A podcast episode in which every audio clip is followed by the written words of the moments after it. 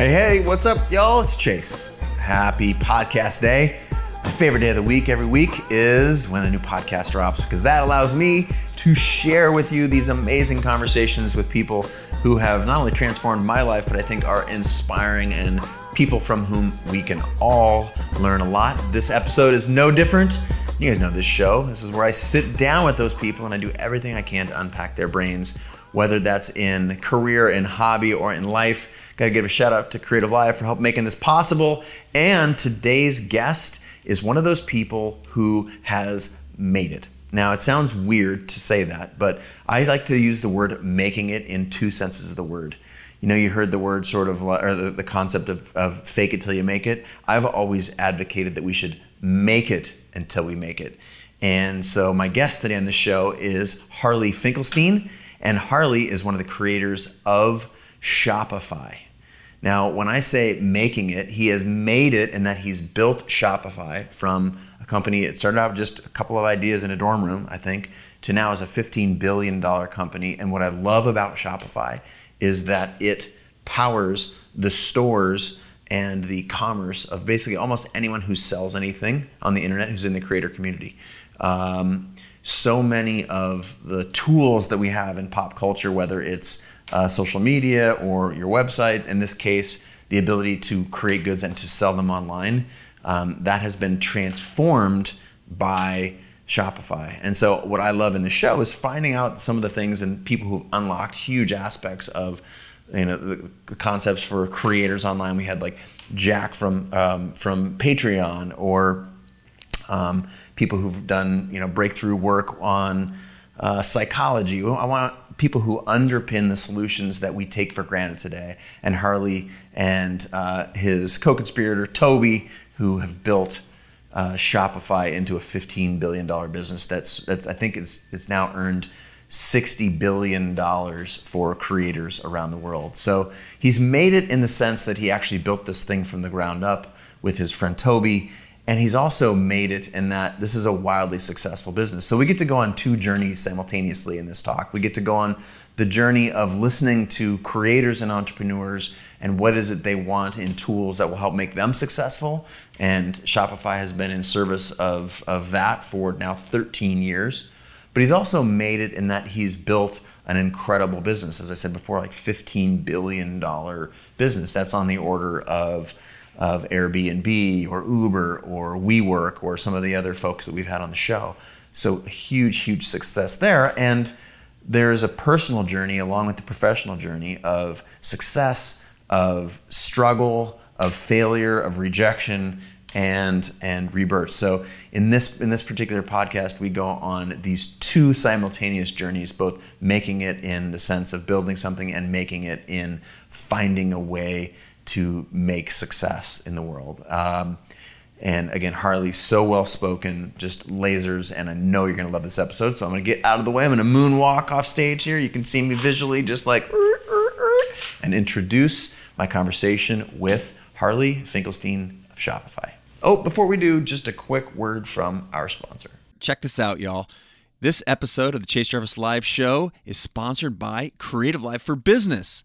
This is different than the regular old Creative Live. So whether you love, passionately love where you work, or it's sort of like meh, or on the other side, if, if it's a creative wasteland and you want to inspire some change in the place that you work, you're not alone. Studies say that three out of four people, that's right, 75% of people say they're not living up to their creative potential at work. If so, I want to introduce you to Creative Live's newest product. It's called Creative Live for Business. And in a nutshell, it's a way to get access to all of Creative Live's content for your entire team and or entire company and maybe bring in some much needed energy and innovation to that team or company simply by going to creativelive.com/teams. Now, Creative Live for Business is already in service of several of the top creative firms on the planet and a powerhouse list of many of the Fortune 100 top brands. These brands care about creativity and innovation. And you know what? These companies pay for this for their employees. So it doesn't matter if you're a team of five people, 55, or, or if there's 50,000 people in the company. If this sounds interesting to you and you want to check it out, either you can check it out or refer your boss to Creative Live by sending them to creativelive.com slash teams. Remember, the most forward-thinking companies, they prioritize things like creative skills, like design thinking, leadership, collaboration, wellness, and again, with Creative Live for Business, you get access to all that taught by some of the top instructors in the world, all on Creative Live. So again, you can visit or send your boss a link to creativelive.com slash teams to learn more.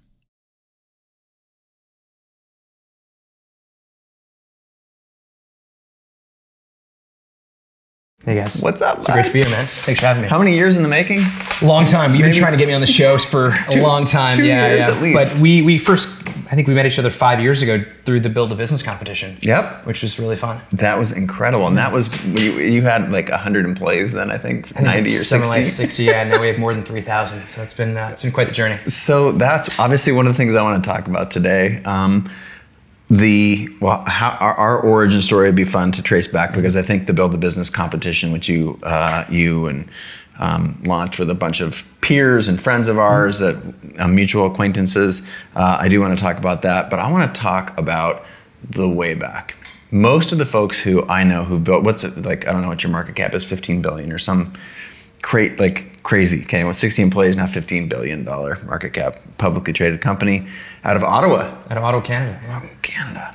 Um, but I'm, I don't know your your entrepreneurial journey, so I'm saving it for this very moment. Where, uh, there's no, no no research because I I know that most people who have built businesses like you have had this entrepreneurial like vein some something like goes way back to their childhood where they were like washing cars or selling crawdads or selling golf balls which i used to like watch golfers hit the ball into the water i'd go get it and sell it back to them for like five bucks. That's a dangerous sport, though.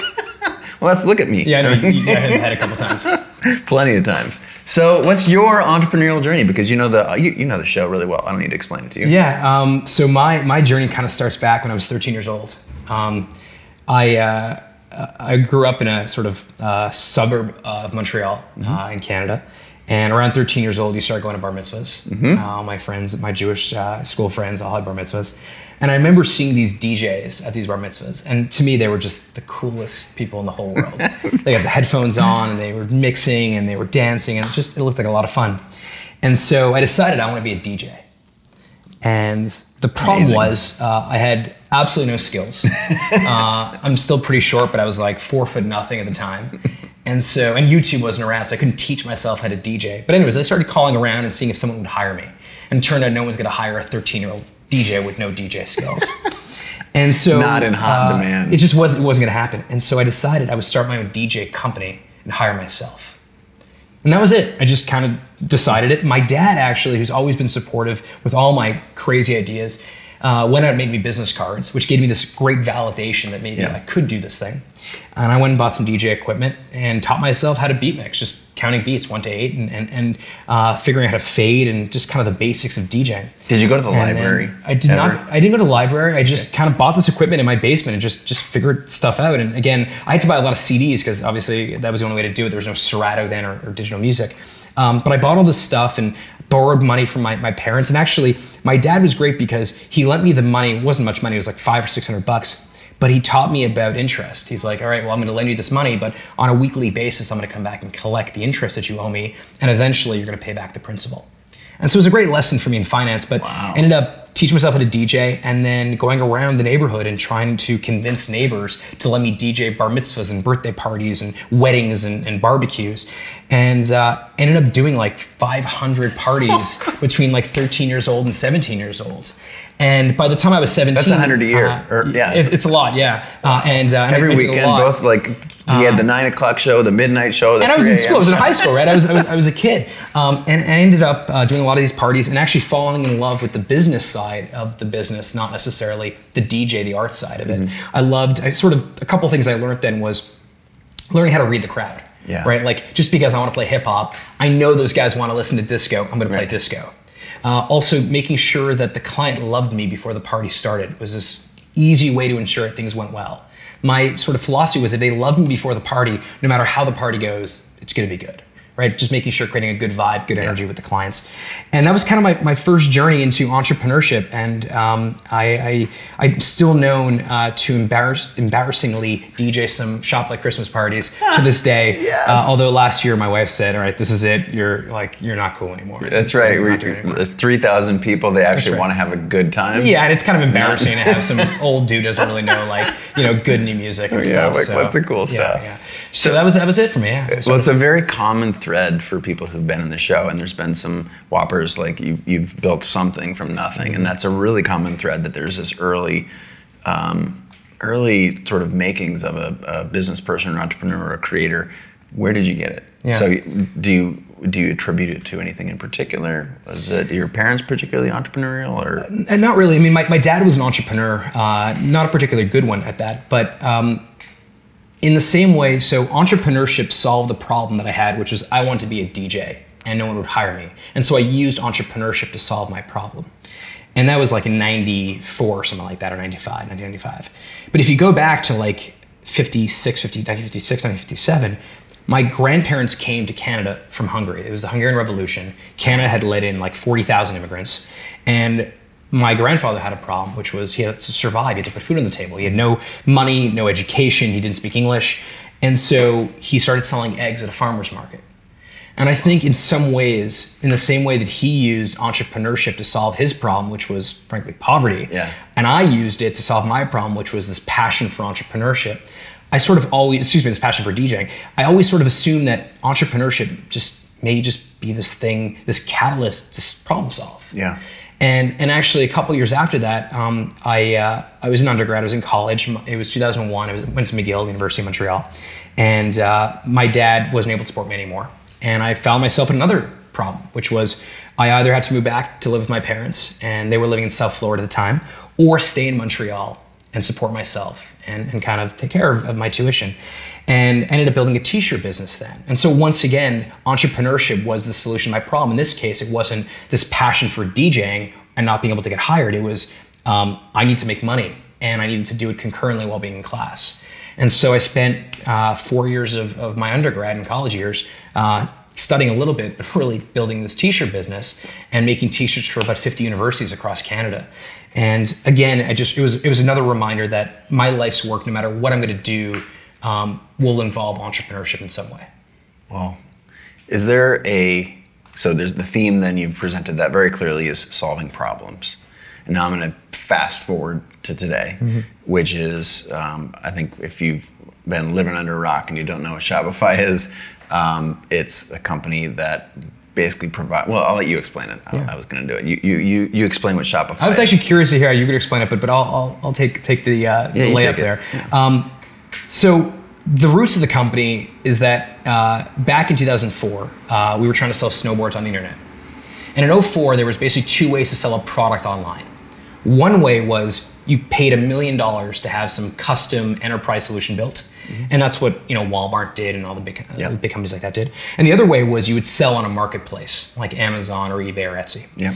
And the first option was too expensive, and the second option, although it was less expensive, it didn't really allow you to build your own brand. Yeah. And so this You were uh, someone else's mark. yeah, you were renting yeah. customers effectively Yeah. from the marketplace, and there was, and, and that's right. And, and, and in actuality, um, the success of your business was tied to someone else's interest in, in helping you.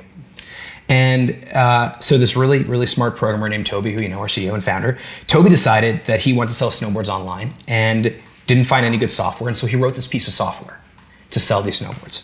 And within a matter of a year or so, he started realizing that there are people out there like me Yeah. who wanted to use the software to sell their own products. And he decided by 2005 that snowboards was maybe a good idea, but the software behind the online snowboard business was a great idea. It's like during a gold rush, sell access. Sell the picks. Exactly. That's right. Yeah. Or actually Levi's jeans. That's how they started, right? During the gold rush as well.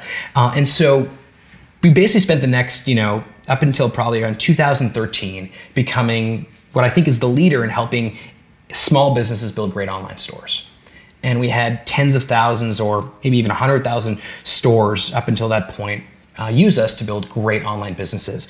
And really, the, the the tenets were make it really easy. So if you know how to use email, you can build a store on Shopify within like an hour. Make it super scalable. Make it easy to customize. And that really was the core of, of the business. And by 2013, it dawned on us that if we want to be relevant as retail and commerce develops, we have to sort of rethink what is the value that Shopify provides to our merchants. And it it looked like the future of retail wasn't going to be necessarily just online, nor was it going to be offline. That maybe the future of retail is going to be retail everywhere. And if we want to be a company that continues to lead in commerce and retail, we have to provide a product that allows entrepreneurs and small business to sell everywhere they want online, offline, on Facebook, on Instagram, on marketplaces. And, uh, and that's kind of what we've been working on uh, to date. And uh, How many years in? Uh, so now it's been about uh, it's been about 13 years or so, 14 years or so since we've been working on this thing, um, and we have more than 600,000 stores. And the interesting part is, even though Shopify was always built for small businesses, and still that's who we care most about. Yeah. We've seen companies like Procter and Gamble and Unilever and PepsiCo uh, and and Kanye and Kylie and Drake and all these big brands all build stores on Shopify. And what's fascinating is that we're seeing now some of these larger companies beginning to act really entrepreneurial. But these 600,000 stores or so on our platform, um, they've sold more than $60 billion on Shopify. And if you've bought a really great product that you actually love in the last little while online and the experience was amazing, there's a really good chance that was uh, Shopify store. It's it's true, and that's like not not blowing smoke. Like it is a legit product. It is beautiful. It is fast. The back end is like I. We are one of those folks at Creative Live. We built our store from the ground up only because we have a bunch of nuances to our platform. But obviously, we're we're a community of tens of millions of creators, and Spotify is far and away the leading platform for Shopify, everybody. not Spotify. Sorry. Yeah, it's okay. Shopify. Spotify is great too. They're amazing, Yeah, yeah, um, yeah. but Shopify is the leading the leading purveyor of the store. thanks for saying And so one of the things, oh, there's a handful of ways I want to take this now. So put a pin in how awesome Shopify is and what it stands for.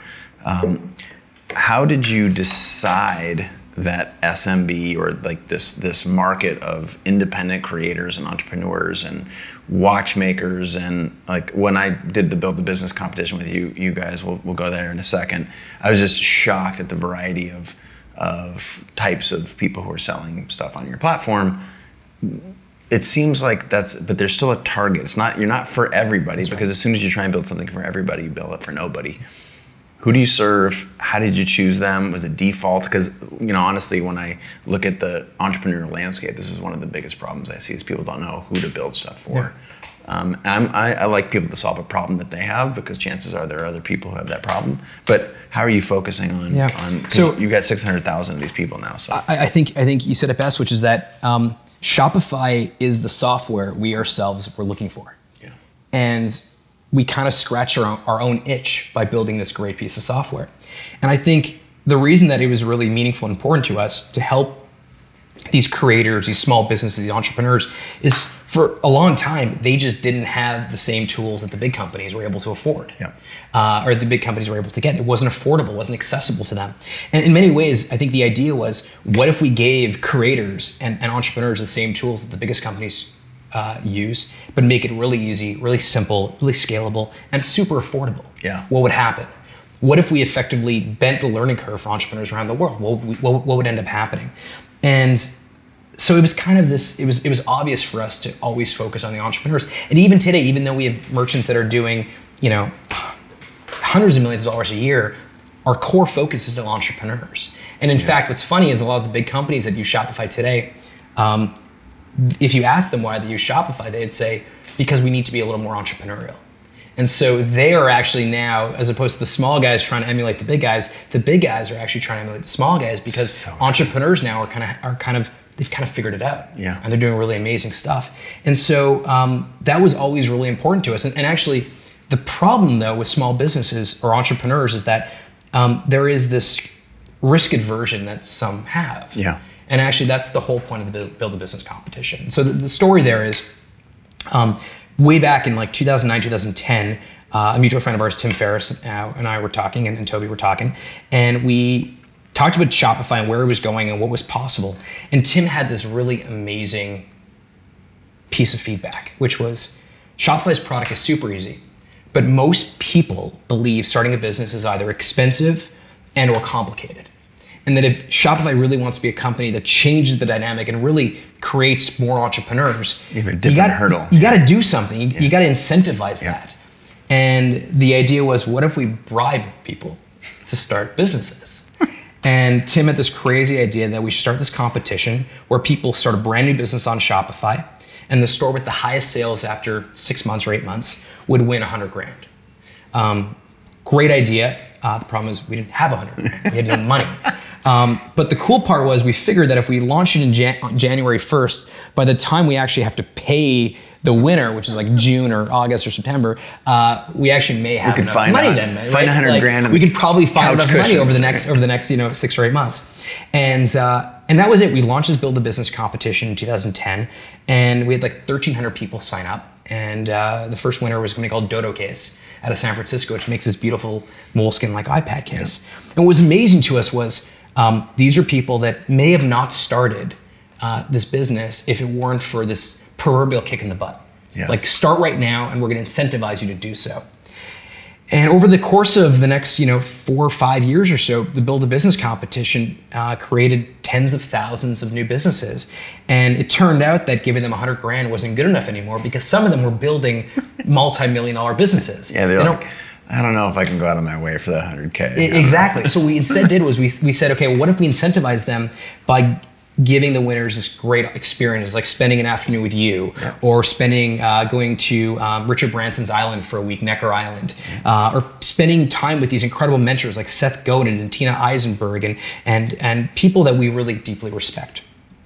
They've all been on the show, by the way. have they? Every, oh, that's per- awesome. every person. Every- that's cool.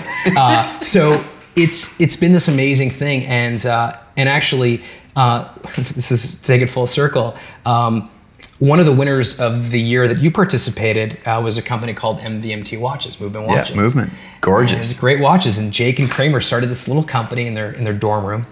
Signed up for the Build a Business competition, ended up being one of the winners. Got to spend some time with you and and uh, actually their their uh, Lil Jon. exactly. Lil Jon was uh, was was part of it. Me, Lil Jon, Gary V, Gary Vaynerchuk was there. Tim, Tina, Tina Roth um, Eisenberg, Sele- uh, Selena, Selena Banks. Yeah, yeah. Um, that was a that was a super fun. It's pretty posse. cool. You Yeah, actually just saw a, a Facebook flashback of that whole of that whole crew.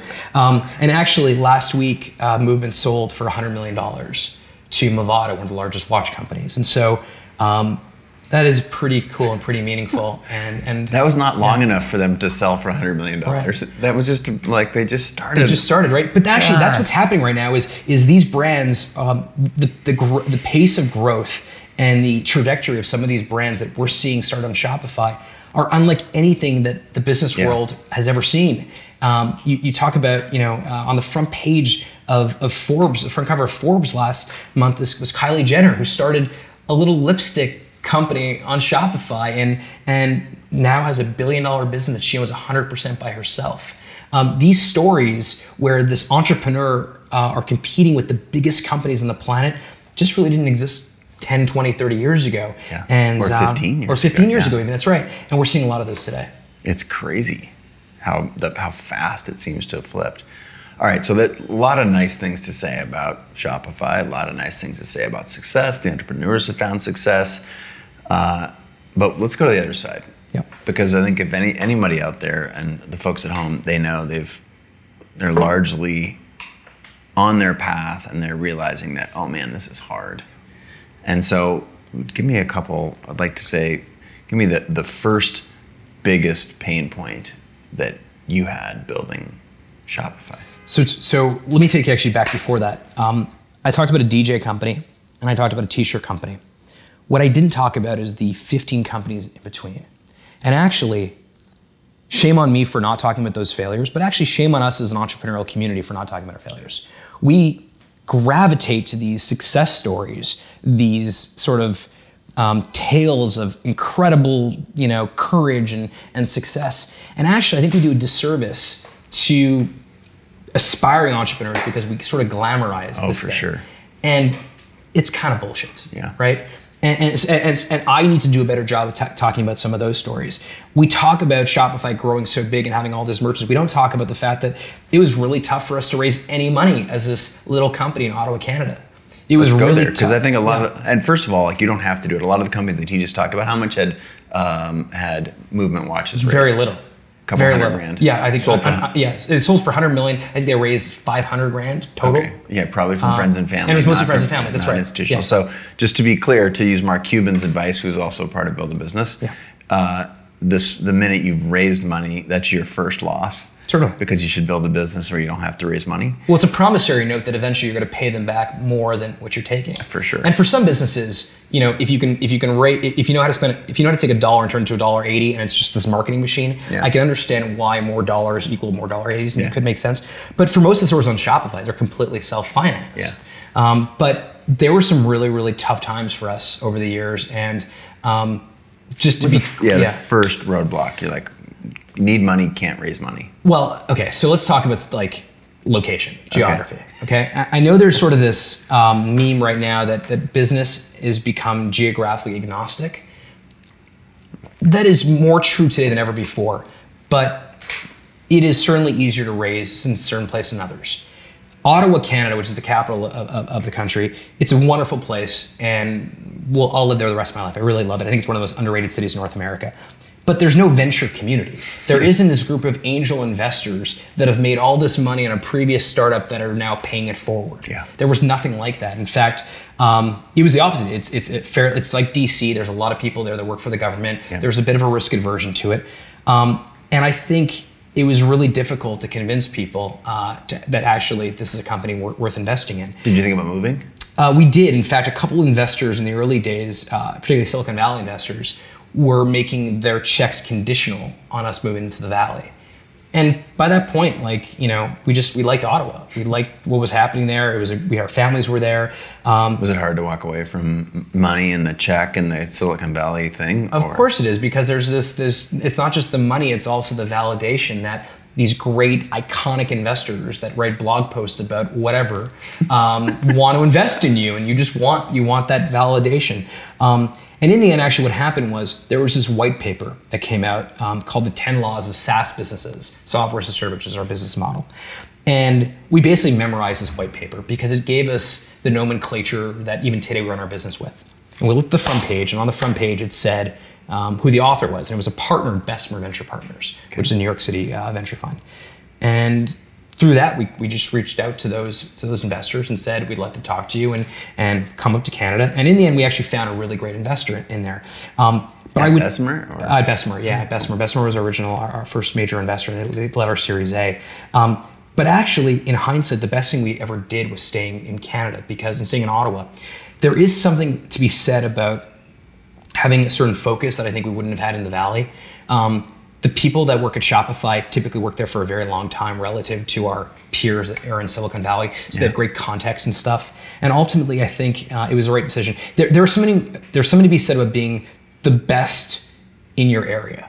Yeah. And I'm not sure we would ever have been the best company in Silicon Valley just because we're competing with so many others. Oh yeah, and what you're competing with is just crazy. I mean, you guys have had insane, like on the on par with the Airbnbs and the Ubers, but But there's a lot of them. Yeah, that's crazy. There's a lot of yeah, them. there's a lot. So that was one. I would say the other struggle we really had in the early days was recruiting talent to a place where basically December through March or April, it is really fucking cold. Uh, can I swear on this? Yes, you Okay, can. all right. It's frozen. Uh, all right, it, it's really cold, and and we ski and, and you know we have a ski house, and we, we really enjoy, we embrace winter. What's it at the but it's- Canadian? It's like it's it's not ice if you can't see fish in it. it- It's exactly right. Yeah. So it, it's it's it's a difficult place to recruit from, and it was tough to bring people there, and that's gotten easier over time. But also recruiting, and so what we did was we said, okay, well, if we can't recruit people that are highly experienced, what if we just bet on potential? What if we brought on people who were super high potential and just spend a, an, uh, a disproportionate amount of time coaching them and training them and mentoring them um, and in the end, those are people that still run Shopify today. And so we tried to figure out what we had going for us, which was we had loyalty, we had really smart people that were full of potential. Uh, we didn't necessarily have the big rock star names, we didn't have the big VCs in town, but we leveraged what we did have. And I think ultimately um, it led to a much more, um, a better company long term. Specific pain points.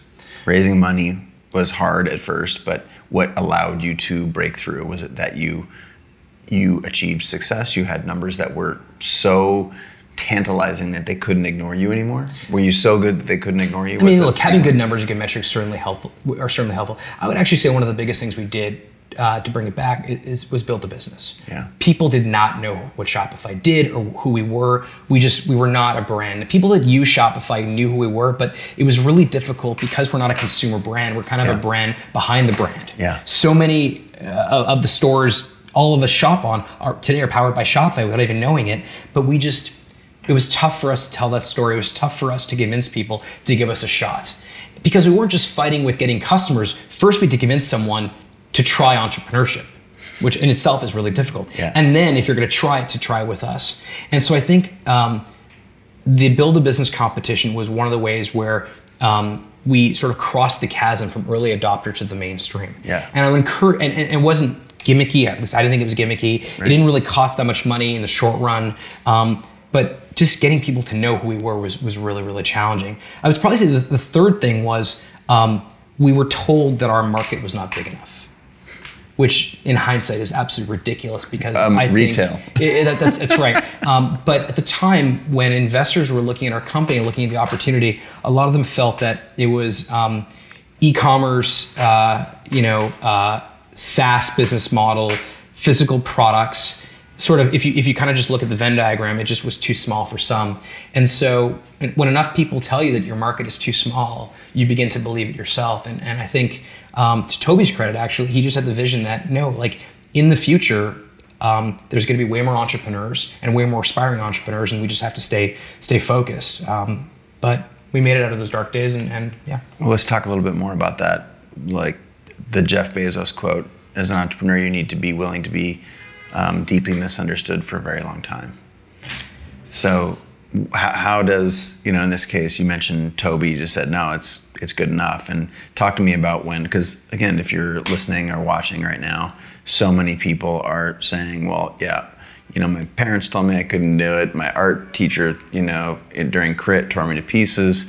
I've been, I had an online Shopify store and I haven't sold anything and it's been up there for a year. Like there's a lot of, it's, it's very easy to get discouraged. And part of what this show is about is helping people understand, people at home, that now you have a $15 billion business, but there are plenty of times where people told you you sucked, you weren't going to make it, wasn't good enough, wasn't Yeah. fast enough, big enough, all those things. So first and foremost, like if you love what you're doing, um, and we we absolutely did love what we were doing, it makes it a little bit easier, right? Like our hobby is entrepreneurship. Our business helps entrepreneurs. Um, it was it was easy to stay the course because we actually really enjoyed what we were doing. But to sort of to get a little more specific, um, part of the the issue with entrepreneurship is that it's fairly lonely particularly if your family doesn't believe in you, your friends don't believe in you, investors not giving you money. And so uh, we were really lucky that both Toby and I had, had this great peer group. In fact, this is going to sound super cheesy, but we created our own peer group. We called ourselves the Fresh Founders. Stupid name, but um, but it was a group of I people it. who every Friday night or so we would go to a coffee shop in Ottawa um, and we would just commiserate with each other. And actually, in hindsight, that little peer group that we cultivated for for each other um, was a huge part of the reason why we were able to persevere through all those dark times. And so, I would, no matter what city you're in, there is a way for you to cultivate a bit of a community, and I think that's really really important. The problem is if you don't seek it out or search for it, it's very difficult to find. Yeah. And so Or make, you've got to make it yourself. or you got to make it yourself, right? And and also there's a of some people don't even want to call themselves an artist Yeah. or call themselves an entrepreneur. And when you don't self-identify by it, it makes it even more difficult to find like-minded people. Yeah. So I would say that that was really really helpful for us in the early days of figuring out okay, like we need other people that are going through the same thing because otherwise it's just going to be um, we, we, need, we needed more optimism, third party optimism in our lives. And one thing that was also helpful was we used to go to the valley um, probably once a quarter, maybe even more often, to do what we would call recharging our batteries, recharging our big vision batteries. And I would say that you know if I was in fashion, uh, I'd probably go to Milan or New York City every couple of months to sort of get inspired. If I was creating a car company, I'd probably go to Detroit or wherever to sort of get inspired. Or LA now. In LA now, exactly. um, I, I do believe that it is really helpful to go and and take some get out of your your own way for a little bit of time and even if it's sleeping on a buddy's couch in some random city to go and find people that number one you want to emulate number one you want to uh, you want to be like and um, and that was also really really helpful be close to the scene, whatever the scene right. is. You Yeah, don't have to be in is. it, but you have to tap into it. You can bring that back to wherever you are. I mean, I right. built my own photography business and CreativeLive out of Seattle, which is neat. That's now it's a hotbed for entrepreneurship, but it wasn't, yeah you, know, 10, yeah, 10 15, right. 20 you years were an ago. early adopter of Seattle Yeah, exactly. I went way into Seattle before it was cool. No, I, I- I think that that's a really, really salient point. That it's true you don't have to live where every where all of the scene is, but connecting with it, understanding what's happening, be, being a part of the culture and the community. You know, I have a philosophy that I call the other fifty percent. That people think that fifty percent of your so that, that it's making the stuff is 100% of, of how you are successful. And like, no, no, no, it's it's making it and sharing it. And I'm actually saying, you know what? Actually, the making it and sharing it, that's actually only half of the shit. And the other 50% is building community, building mentors, building um, community around the things that you love. And these are your first customers, these are your beta testers, this is your fresh founders. This is like, if you're not constantly actively building community, like you said, not only is it lonely, but you know that's very very hard for entrepreneurs to sort of break through and, and i've found that as well. But it's like there's literally it's you- you're there's no peer group. There's no people to give you feedback because your mom are you know god bless your mom but mom does not really know a lot Yeah, about your mom can be your mentor right, your mom That's can't be your mentor that's right that's, that's the tweet from this this episode right but I, I'll tell you something. You, you mentioned about making it and, and, and sharing it. One one of the posters we have up on Shopify that isn't just a sign on the wall, but something we believe is uh, do things and tell people. Um, I think a lot of entrepreneurs um, spend their time doing things, but actually don't tell anyone about it because Yeah. of the fear of judgment or failure. Um, I think in 2018, one of the best parts of being a creator and entrepreneur in 2018 is I think the cost of failure is right now as close to zero as possible. It won't be zero ever because there's an opportunity cost there for your time. Sure. But when you think about when I when I think of the greatest stores on Shopify, for example, almost all of them tried three or four different stores before landing on the one that actually worked really, really well. And that one that worked well was way better than the other stores as well. Yeah. That opportunity to sort of to try a bunch of things that wasn't available to our parents or Yeah, grandparents. for sure. They had to mortgage their entire lives in order to start a business that may have failed. Yeah. I think that, that that is that is really, really important. The other piece of it is that um, I agree, sort of creating um, I used to send out more emails than I, I, I care to remember to people just asking for advice. I mean, that's originally how um, all these mentors for Build a Business, from Richard Branson to Mark Cuban to Chase Jarvis, like the reason that we got these people was. I just actually cold emailed most of you. Yeah. And I just and I called you and I said and I got one of you in and so I I asked one of you to actually introduce me to another one of you and and I kind of just I outworked everyone else to make to develop this thing. And and then once one of you agreed, I made sure that your experience was just incredible, awesome. right? Yeah, Every man. aspect of it needed to be fantastic because you guys were then my my tool to get other people to come and do it. And um, and so I, think um, I think it's actually never been more exciting or interesting of a time to be an artist or a creator or an entrepreneur than it is right now. I think a lot of the reason is there is less um, there's less baggage around it. There's less cost to it. Um, there's more competition because a lot of people are, are trying it now. But I think there's something really special right now in, in sort of the way things are happening around entrepreneurs who are starting in their basement and building companies that are beating the crap out of hegemonic Fortune 500s. Yeah. Which frankly, I love. I love it. I love it too. And I think that's part of, well, you, you just said something I want to touch on for a second. So you listed a bunch of like um, attributes, and it's true. It is the best time because of the tools, because of, um, I guess, availability of resources. It's more accepted. It's culturally, we don't have the same stigma that our, our parents, our grandparents had to go through to mortgage the house to get the, but the the ability to test and learn and poke the audience and say if they like it or not is it's instant. It's like you put something out and you know in you know 15 minutes if you're a photographer if people liked your photograph And that cuts both ways, but I think there's a little bit of a short term, potentially a short term um, win, but a long term loss. Mm-hmm. How do you s- keep people focused on the things that they are supposed to be on this planet to do? And because it is so easy to test, to not just run around willy nilly. Because I think there's, I believe deeply in stamina. Like most successes come right after it is absolutely as dark as it can get. That's when something changes. So, how do you, in an area where you can build a store and, and start a business literally tomorrow Yeah. on Shopify, how do you, what, what advice would you give for people to not to chase their tail and just do whatever they feel like? So um, I've been thinking about this this idea of life's work for a long time. That if humans are going to live longer than ever, what is going to change? And I think one of the main things that's going to change is that for our for older generations, for my parents and my grandparents and great grandparents, this idea, this concept of life's work was just not accessible to them. You know, my grandfather would say it's very nice that you're passionate about what you're doing, but I had to put food on the table and a roof over my head. Yeah. And my dad kind of had to put a better roof over my head and a little bit better food on the table. Yeah. But I think um, College. that's right, exactly. So, so for me though, it's um, it's a luxury that I get to think about this idea of can I do my life's work throughout my entire life. Yeah.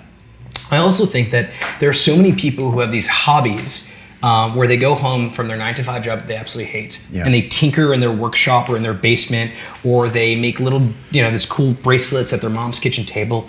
And I would really encourage everyone that has a hobby to explore that hobby and sort of double click on it just a little bit. I don't mean go quit your job full time because frankly Yeah. we have responsibilities and, and and and everyone has different things they have to sort of worry about and, and frankly they have to afford. But there is a period, a particular time when we all get this instinct, which is like, all right, I think I'm ready. I think I'm ready to quit my day job and do the thing I actually love doing. And I think um, that is a really critical juncture. And I think for, not saying it's for everyone, but for some people, I think that's when they actually decide, you know what, this nine to five thing got me here, but it's now time for me to actually do my life's work. One, I think they're going to be happier longer term, but two, I think that I think you can do, I think you can have a much bigger impact, not just financially, but also when I was, I was a lawyer for all of 10 months. Okay. I I didn't, it. I didn't know Yeah, this. I, I went to law school. It's very. and- I think we've been friends for longer than five years. I'm going to call it ten. I, it's not often you know someone for ten years and you don't know that they were so a lawyer. I was a lawyer for all of 10 months. And every Sunday night, I would get this pit in my stomach because Monday morning was coming. And I hated going to work. I hated being a lawyer. I wanted to be an entrepreneur. And I told my girlfriend at the time, who's not my wife, I said, um, whatever I do next, I want my Sunday night to feel like my Friday night. And if that happens, I'm good. No matter, like, that is all I actually want to do. And um, 10 years, that was 10 years ago, um, my Sunday night feels like my Friday night. My Monday morning feels like my Saturday morning. And that I think is something really special. I don't think that's unique to me. I think that that's what happens when you find your life's work. Yeah. And again, not everyone can just quit their job and go pursue whatever that passion is, but there is a point where you have to make that choice. And I think if you if you risk it and you mitigate the risk, so you mitigate the you're not mortgaging your house and, and putting your family in a state of peril, but you're you're calculating that risk.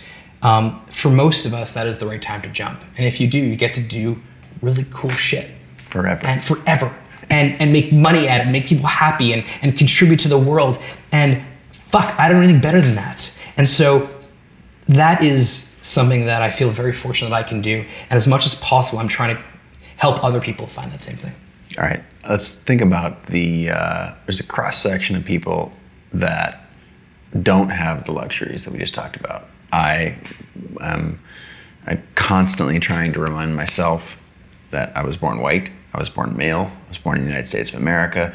In, in what year? Whatever year it was. a long time ago. Yeah. but and all of those things gave me a, a catapult. And you were born on third base I was born on third base. so was i And still middle, lower middle class. I mean, I had upside down Nikes, Adidas with four stripes. Yeah. I didn't know I had. Adi- those I, are I- collector's editions I right don't know. I had Nikes with two eyes until I was in like fourth grade. I was like, wait a minute, my Nikes have upside down. Anyway, but there is an entire cross section of the world that is does not have the luxuries that we are afforded. Yet there is uh, an emerging opportunity with put internet plus. I'll just let's talk about Shopify in particular. What are you seeing? Where are markets growing quickly?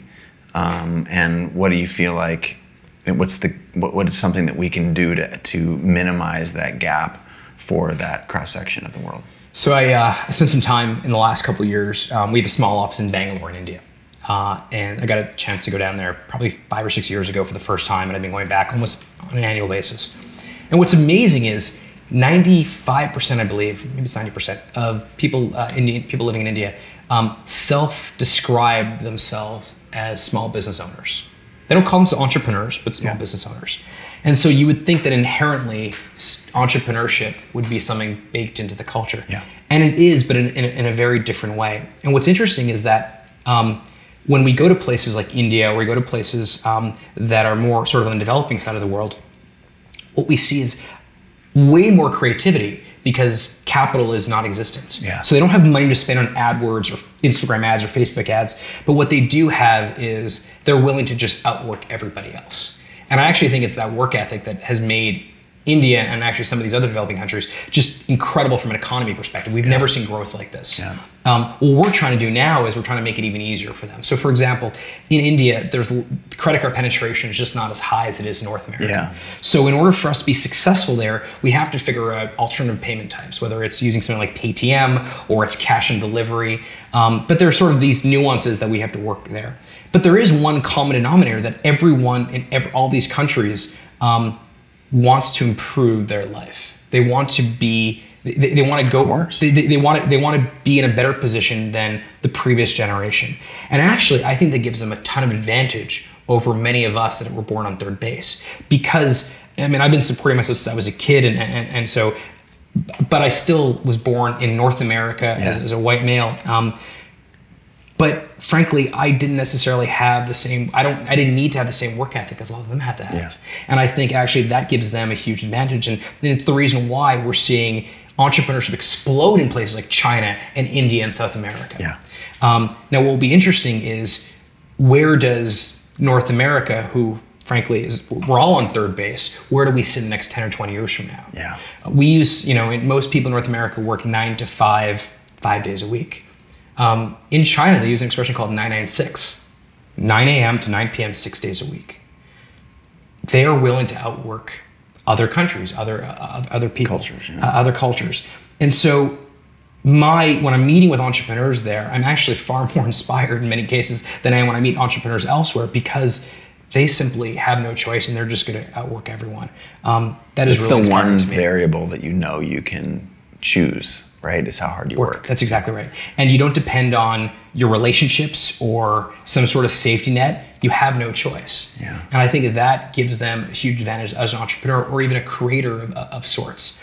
Now, I think if the best entrepreneurs I know, no matter where they live, they combine, they take the resources that they have available to them and they combine that with just this um, this ability to outwork the rest. I was never the smartest person in any of my classes, uh, in any of the businesses. Uh, I just tried to work harder than other people. And uh, this idea of working smart versus working hard, that wasn't even, I didn't even, I wasn't even aware of that at that point. I was just, I was just working hard.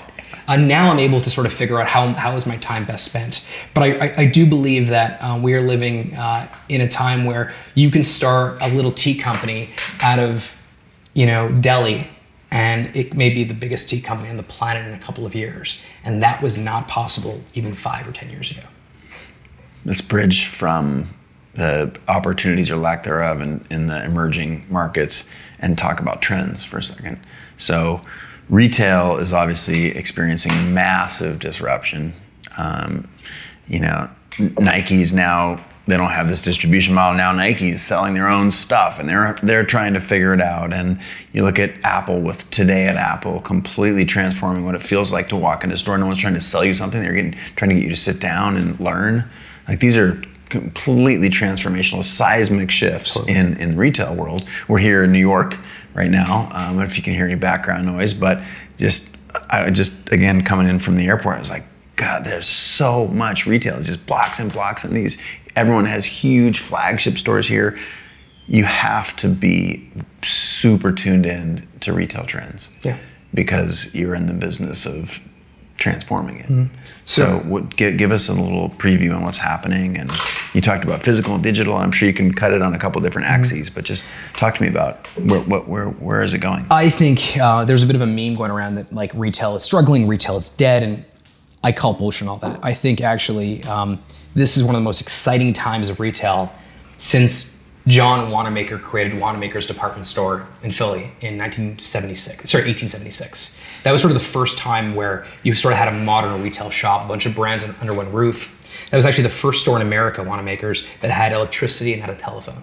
Wow. And that was at the time and that was super exciting. But I think over the last 130 years or so, you've seen a lot of the same thing just kind of modernized. You've seen bigger malls, more lights, movie theaters in malls. Like, but it's it's been a lot of the same thing. And I actually think for the first time in in a very long time now, um, I'm really excited about retail again. I think there's some really cool things happening. So one is um, this idea that a maker can create something and can actually sell it or give it directly to the person that's consuming it, the end consumer, that is amazing. Yeah. This idea of direct to consumer, I don't believe is a trend. I think that is the way retail always should have been. And the reason it wasn't like that was because distribution was too difficult. Yeah, because So you, you- lived in a like a shack in Right. Pennsylvania. Exactly, and you had no choice. Right, you Right. didn't. There was not enough people who lived near you to sell your sell stuff. it, right? And so your only choice was to go to give it to some large company to fly to Bentonville, Arkansas, and convince a retail buyer at Walmart to please put it on your, on their shelves, take a big cut of the margin, and probably not know how to sell it properly. And the fact today that all of us that create things or curate things can actually go direct to consumer, I think is amazing. So one, consumer usually pays less money. Two, the maker makes more money. And three, the experience is so much better. Yeah. When I buy a boosted board, which is the motorized skateboard that I, that I, that I ride most days in, in the summertime, and I buy it from boostedboard.com, I get a little chat box that pops up in the right hand corner, and I can ask any questions I want the range, the weights—can I take it on airplanes and get this amazing information right away. Yeah. But if I went to go buy it at a Best Buy, for example, some sales guy would have no idea what a, you know the answer to any of these questions. I think as a consumer, direct to consumer is, is so much better. I also think this idea that when I was uh, when I was younger, I used to go to concerts, for example. If I wanted to support the artist that I was seeing, uh, let's say it was a musician, I'd go to the merch table, merch stand, and I'd buy some crappy Gildan T-shirt with the tour dates on the back. Whereas now, when I go to a concert, when I go to a Drake show, I see the most amazing winter coat co-branded with Drake's brand and Canada Goose, and and so that's telling me that I, I think anyone that has i think a lot of these celebrities are actually creating really great brands that are not promotional brands Yeah. but truly are a way for their fans and the people that care about them to to engage with them in, on a more deeper level i think a lot about like you know um, Kylie, right? Kylie, Kylie Jenner, who's created this billion dollar brand. She owns 100% of it on her own, and she's selling this amazing, you know, lipstick on, on Shopify. I think I- when I compare her to like Michael Jordan, for example, Okay. who I think created this amazing brand as well with Jordan brand, but he doesn't actually own it. Nike owns his brand, Yeah. right? And I think if Michael Jordan was starting today, what you would see is you'd see him owning his brand. You'd see Nike as a supply partner. That's what you have with Kanye, for example, with Adidas. Yeah. And so I think one of the other trends that I think is really exciting is seeing more of these people, uh, celebrities, artists, rappers, professional athletes, figure out what their brand is and then create really great products around it. Yeah. Not promotional products, but but truly Not great stuff. Not yeah. tchotchkes, but actually great stuff. That, that's the second thing I'm seeing. And probably the third and most important retail trend that I'm seeing is I think the future of retail is just going to be wherever shoppers want to buy. And if you want to sell to you and I, better have a great online store experience, maybe also have a really good physical store experience. Yep. If you want to sell to my sister, you better be selling something like Snapchat or Instagram or Facebook because that's where she wants to buy. And my mom and dad still love walking into a brick and mortar store. Yeah. I don't believe those are different businesses. I think that's all part of retail. And I think the retailers and the merchants and the makers in the future that are going to be really successful are going to have a really deep understanding of what their customers want and how they want to purchase. And so um, I think that's that's pretty amazing. I also think the fact that you have these um, these niche brands, uh, many of them are on Shopify, who are building things that are just amazing and then selling them to the consumer and going back to that, that, that example I said earlier, and actually taking a big chunk out of these big emotionless companies and actually beating them at their own game, um, that's super inspiring. I love that so much. Yeah. So let's talk about again. It's a little bit about trend, but it's you. You all see the money that flows through your pipelines and what sectors it comes from, and so a, a little bit of backstory and context for the folks at home. Um, so I had an amazing time as a build a business mentor. Uh, we already it was myself, Cuban, Ferriss, uh, Lil Jon, Gary V, Tina Roth Eisenberg, Selita Ebanks. Um, You're missing someone, but I forget. It's basically it was basically Chase and a bunch of other oh, guys. Daymond. Oh, Daymond John. Yeah, Daymond. Yeah. Um, and we each mentored a different sector. So, uh, and we get to, you know, give your money away to them when they won, uh, and then agree to be their mentor for a year, or a year, six months, or something like that. It was really cool. Um, and I know, relative to some of the other businesses, my photography and imaging, the the people did not. They made a ton of money, but it wasn't like what some other genre of uh, of, of maker made. So, just talk to us a little bit about like who's making a lot, who's where are their great margins. And again, I don't advocate that you build your business on these principles unless you are an MBA who's looking to jump on board and operate a company. If you're a creator and a founder, I think you should do something that you love first and foremost, and then hopefully there's some you can create some good unit economics. But I'm just fascinated to know a little bit about these trends, and I don't want to read your public filings. I want you to tell me about it. So a, couple things. First, first of all, I, think um, I think the ones that sort of stand out for me are the ones that, as you said, had a deep passion of what they were doing. Yeah. They weren't selling widgets. Yeah. They were selling something that they themselves really loved. I would also say um, a lot of them before they actually went f- all in, they kind of tiptoed into the water a little bit. So you may have someone that has like a, a soccer blog, uh, and it's a cool blog, and people reading it, and they're like, you know what, maybe I can sell soccer balls or soccer products. They didn't necessarily go out and buy a thousand soccer balls and, and, and store inventory. They may have started with you know a drop shipping business. Let me see whether or not, like, again, you're not going to make that much money in a dropshipping business because the margins are lower, but they experiment to figure out whether or not they had a product market fit. And once they did, then they doubled down and said, all right, it's time to buy inventory. I would also say um, the ones that succeeded and have continued to succeed over a very long period of time, um, there was a real story behind what they were doing. And, Story. and, and, and this idea of storytelling, as cliche as it might sound, it really does work really well because one, you're able to, um, particularly the early purchasers of your product end up becoming your ambassadors, almost your marketing team. And I think if you don't necessarily have a compelling story and you don't really, um, you, you don't have this narrative of why you've done it and how you've done it, I don't actually think it works nearly as well. Probably the last thing that I think has been uh, a common thread across all the winners of Build a Business, but frankly, most of the uh, the Shopify success stories over Yeah. time, is that um, they really did fill a gap in the market. Uh, they, whether it was Debbie Sterling who created GoldieBlox because she felt there were no toys to inspire little girls to become engineers, and she was one of very few female engineers in her, in her class, uh, or it's Tina who, before she became a mentor, created Tattly because she realized that her daughter uh, Ella was coming home with a bunch of crappy temporary tattoos on her arm, and she's like, "Why can't there be really nice looking?" Right, Mama can make tattoos?" better. That's Yeah. right or even Dodo Case, who said like, why can't I make a beautiful looking iPad case that almost looks like a an artisanal book, right?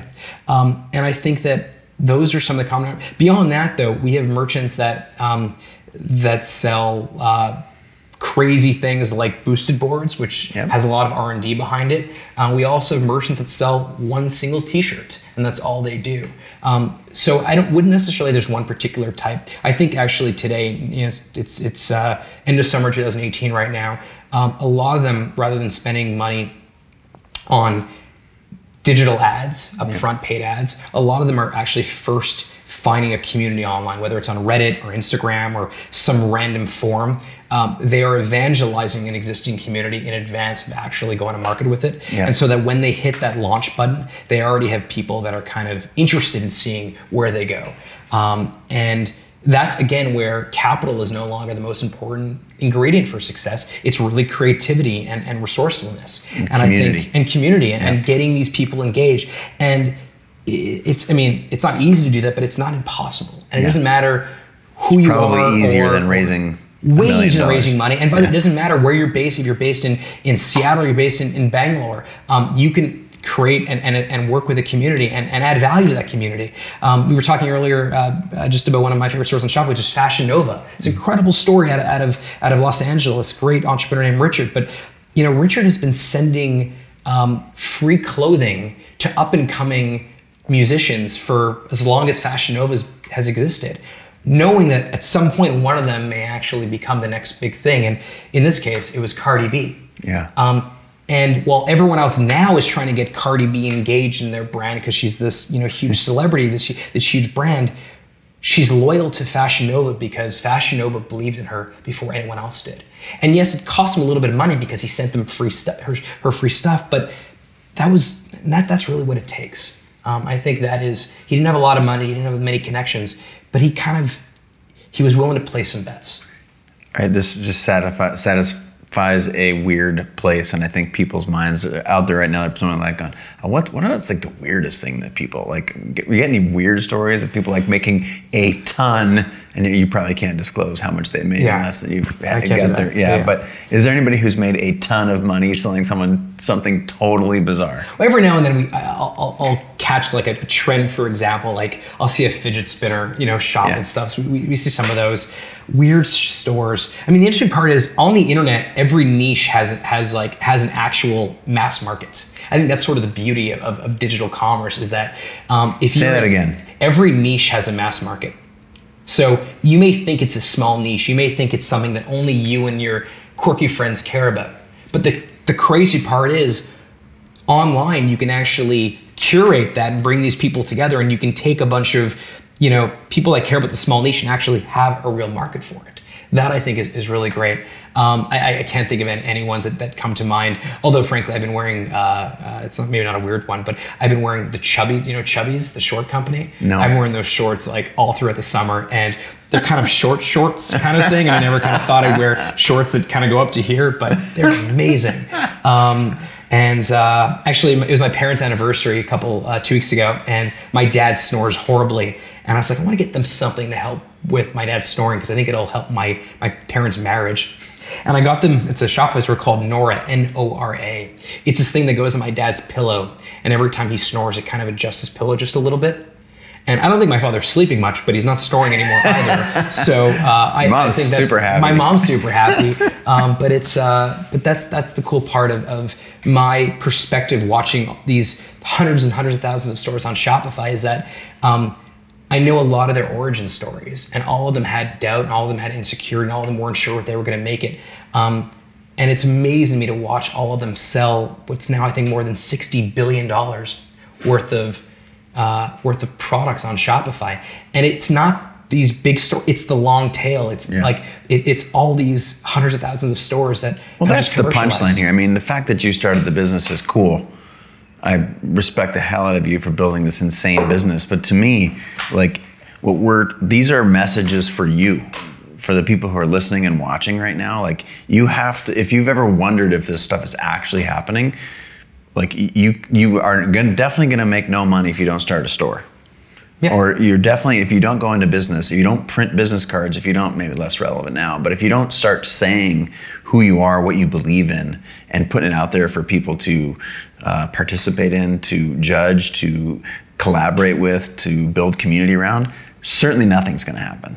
So you have that like these, these are stories of entrepreneurs who've put it out there and you don't have to not everybody is going to be a movement watches that sells for 100 And you, million. you don't have to be, right? Right, for that's some, the some- some of the punchline, right? merchants on our platform, they're just trying to make a living. Yeah. Right? They didn't want to work at some crappy job they didn't like that had, where they had no passion. They wanted to find their life's work. And the fact that they can support themselves and their family, that is amazing. It's amazing. And, and, and, and frankly, like what technology has done, forget Shopify for a second, what tech has done is it truly has reduced the barrier for all of us to at least give our crazy ideas a shot.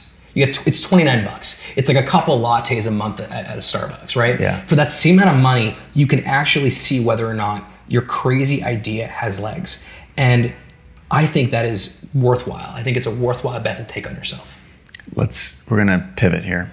So I'm gonna pivot towards um, right now. There are people who are are trying to build companies and who are not yet to where you are with the company that you've built, and they're trying to figure it out. And we were joking earlier when whatever five or ten years ago when we first started hanging out, you had 60 people, and now you have 4,000.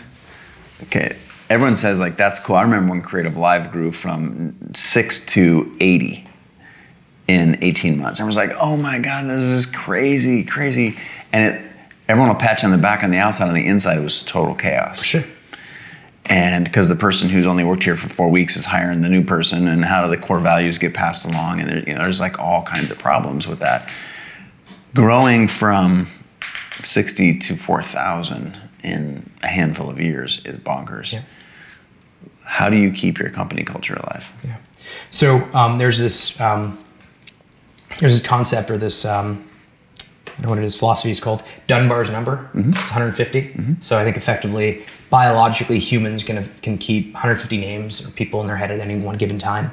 Um, and so I knew about that concept. I think Seth Godin writes about this a little bit, but um, it actually wasn't like 100 to 150 that was tougher. It was actually uh, it was almost like going from 30 to 60 that was the most difficult for us, uh, for me. Yeah. And the reason is Shopify uh, is deeply personal for me. It's this is not just my my my business or my my job, but it, it's my life. It's everything to me. And I really took a lot of pride in knowing everyone at the company, not just knowing about who they were, but knowing who their family was and what they were up to. Their what they- dog's name? Exactly. Yeah. And, and and tell me like I just I wanted to know their stories, and it became really difficult when we hit 60 people. So we sort of created something, uh, a couple things in the early days that I think have lasted and have scaled to 4,000. So one is um, we do an AMA at least once a month where the entire company can ask any questions they want using their name or anonymously. And using a very simple Reddit style upvote downvote system, we answer the first 10 or 20 questions. So it really has allowed for, it's almost like a pressure valve release that whatever people are wondering about, it's a vehicle for them to ask. So there's no sacred cows. There's no, you know, things that like, if, there's something that people are concerned about, that that that is really helpful. That, that's one. The second um, second thing we've done is the company is structured in a way where we have um, we are highly aligned but loosely coupled. And so what I mean by that is the company as a whole knows what direction we want to go and every group knows where they're going. But there's very little, um, there's as little interdependency as possible on other teams, which the result of which is that one team is not blaming another team for not being able to get their work done. Yeah. In the same ways that we give our partners APIs to build apps and themes and all types of stuff on top of, we ourselves use APIs inside of Shopify from a technical perspective, but also from a philosophical perspective, which is that one business team can work with another business team by effectively using uh, like a sort of um, a business API. Yeah.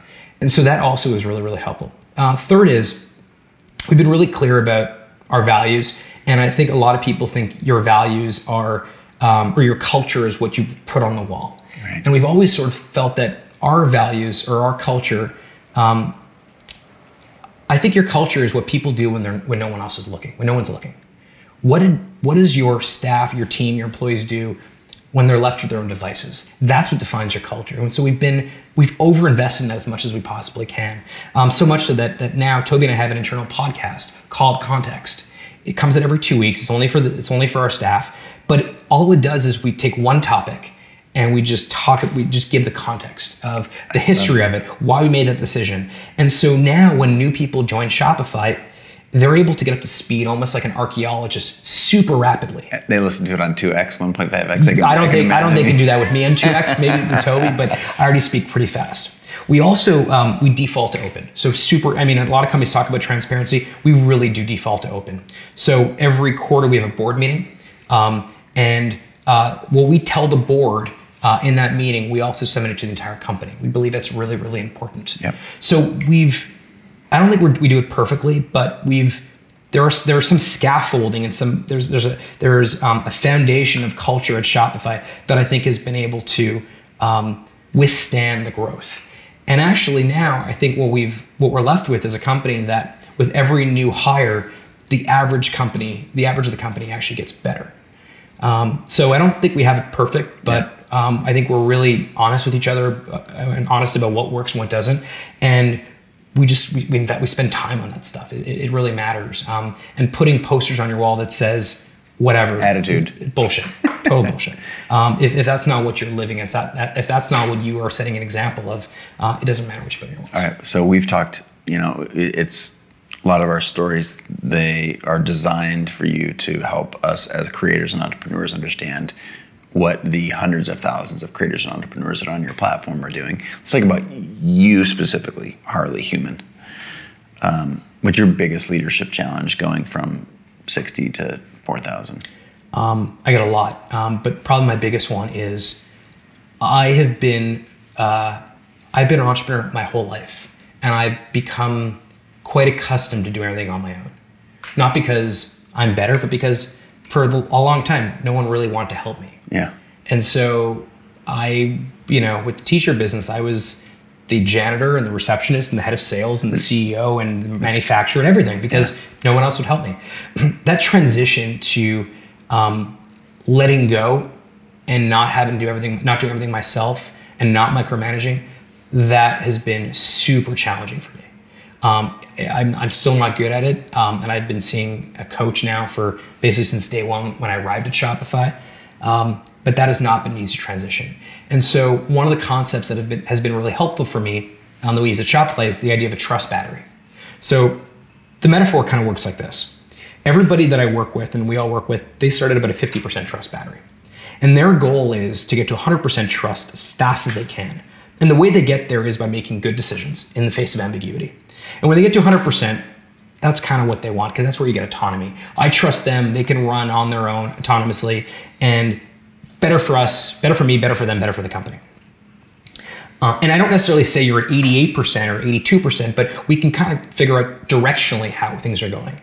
But the reverse is also true. If they make a lot of bad decisions, eventually uh, you know, the trust battery does deplete. Does deplete. And like an old cell phone that you have in your drawer, there is a point where the trust battery cannot be recharged again. It's just so depleted that no matter how many times you plug it in, it's not going anywhere. And so we're really honest about sort of this trust battery analogy, and I, am really honest about it uh, with my team. And I say, look, like this is going in a really bad direction. I, you need to know that. I'm going to probably be a lot more involved now because um, this idea of trust but verify is now requiring me to verify a lot yeah. more than I'm trusting. Yeah. That's a Peter Drucker. Yeah, thing, right? I, I, think it was Drucker. A couple yeah. people uh, sort of told me it, but um, but that has been the trust really, battery. I've never heard that, yeah, but it's like the trust but verify kind of thing. Th- that, that I think is, is really important. But that, that's probably my biggest challenge. The second challenge that I have is um, my job changes a lot. Now Shopify is a you know multi-billion dollar publicly traded company with a lot of people, a lot of different stakeholders, and um, I actually I feel like I have to requalify for my job every year, and that is really difficult because my job gets more and more difficult um, every single year.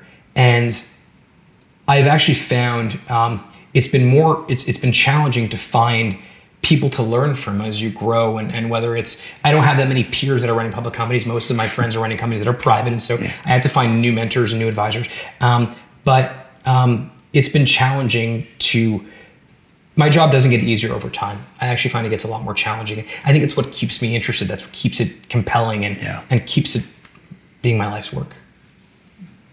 Advice for someone who's thinking of starting but is afraid. Advice for someone who's thinking of starting but is afraid. Um, well, first and first and foremost, know that all of us are afraid. I'm still afraid. I still lose sleep all the time. Uh, because now I actually feel like, my God, I have to. It was like you needed to get successful. Now that you have success, like, you got to keep it. You got to. I was like, people. no, now, now actually, like, like I better keep doing this, and I better get better, and I get, I, I better get faster, and I get better get smarter, and and I have less of. Uh, um, less excuses for why we're not going to build a hundred billion dollar company that affects the lives of millions of entrepreneurs. Um, now, I so first and foremost, I think it's important to realize that all of us uh, are scared. No one has their shit figured out. Um, some of us tend to put on a bit of a, uh, a, tougher smile or, or or put up this sort of shell on top that makes you feel like well they must have their stuff figured out. And actually over time i realized that the best people are actually fairly self-aware and self-critical and honest with each other to say i actually don't know what i'm doing. Um, the second thing i would say is um, if you have this idea that you have been toying with for a little while um, write it down and every time you think about it put a check next to it and if you think about over the course of a month or two, and there are 10 checks next to that, that idea, give it a try. Don't necessarily go all in. Start a little store, take a weekend stall at a farmer's market, um, go create something that, you know, maybe during, take a two day weekend and, and, and go and immerse yourself in it. Go to a hackathon or an accelerator program for, for a couple days. But give that idea the respect that it obviously deserves if it's taken that much mind share. And if it, and it only has one checkbox after two or three or four weeks or months, cross it off and move on from there. Um, but this idea that you're in this constant state of, of limbo and, and, and uncertainty, I think that is the worst thing for an entrepreneur or a creator. Um, not all the time, but sometimes the wrong decision is better than indecision. And it's not always the case, but in the case of trying something, particularly now that the cost of failures is, is, getting to be so low. Um, I don't know, you may just figure out what your life's work is. And like, that is, that's amazing. it's been so fun watching you. I remember sitting at a campfire with you and Tobi in Lake uh, Tahoe. in Lake Tahoe. Yeah. And you were scheming to build a new widget of something. And then the next time I looked around, you guys were 10 times bigger. And the next time I looked around, you were worth a billion dollars. And then you went public. And it's just been so fun to watch you grow this from the grassroots in Canada. Not bad, yeah. Yeah, Canada of all places. I mean, yeah. and also can- Canadians in general, like it, it, it's it's tough to kind of celebrate success in Canada. We're a very okay. Well, uh, well, well, Dunny. Yeah, uh, but but it just it's a, it's just a little bit more modest and a little more low key. But actually, I'm really proud that we did this whole thing in that's, Canada. That's um, the punchline here, man. I'm so. But it's uh, well, thanks for saying that. And actually, one of the greatest parts about knowing you, Chase, and and and some of our mutual friends is that surrounding yourself with other people that are equally as ambitious and equally as positive um, and getting rid of all the energy vampires in your yeah. life. And, and, frankly, that meant for me getting rid of some people that were very close to me, family even, yeah. because they just didn't simply add to what I wanted and they weren't necessarily making me better and, and, and they were making me doubt myself in ways that I just couldn't afford. Um, but surrounding myself with really great positive people who are also on their own journey to find their life's work, um, that's been that's been really important too. There's no substitute for that. Thanks, for having me. So happy to have you on the show. That's it. Signing off for another episode. Uh, we'll see you again, hopefully, tomorrow. All right, that about wraps it up. But uh, hey, before you bounce, two quick things. Um, actually, I'm going to go three quick things. Thing one, A, thank you so much for being a part of this community. And I'm not quite sure how you, you landed on this podcast. It doesn't matter to me. The fact that we're all in this together and that we're able to have a conversation is awesome. I feel uh, honored to be in your ears right now and that uh, you've paid attention to what I've been doing, what CreativeLive has been doing for some time. And whether it's been a day or 10 years, I just want to say thank you. It's also really important to know on the backside of that that I, I do a lot of responding to comments. So hit me up, on, you know, direct message me on, on Instagram or Twitter or at me. I try and respond as much as possible. So let's have a conversation that transcends me just being in your ears here. Let's try and do it some somewhere out there in, on the internet land. That's thing one. Thing two, again, I'm not quite sure what channels you pay attention to me and my work, but please go check out. I'm at Chase Jarvis or slash Chase Jarvis or whatever on all the platforms. And it's really important to me also if you wouldn't mind checking out CreativeLive. It's something that not only myself, but 120 other committed hardcore badass people come to work every day uh, to build the place where creators and entrepreneurs learn. So check that out. They're just slash CreativeLive or at CreativeLive all over out there on the internet.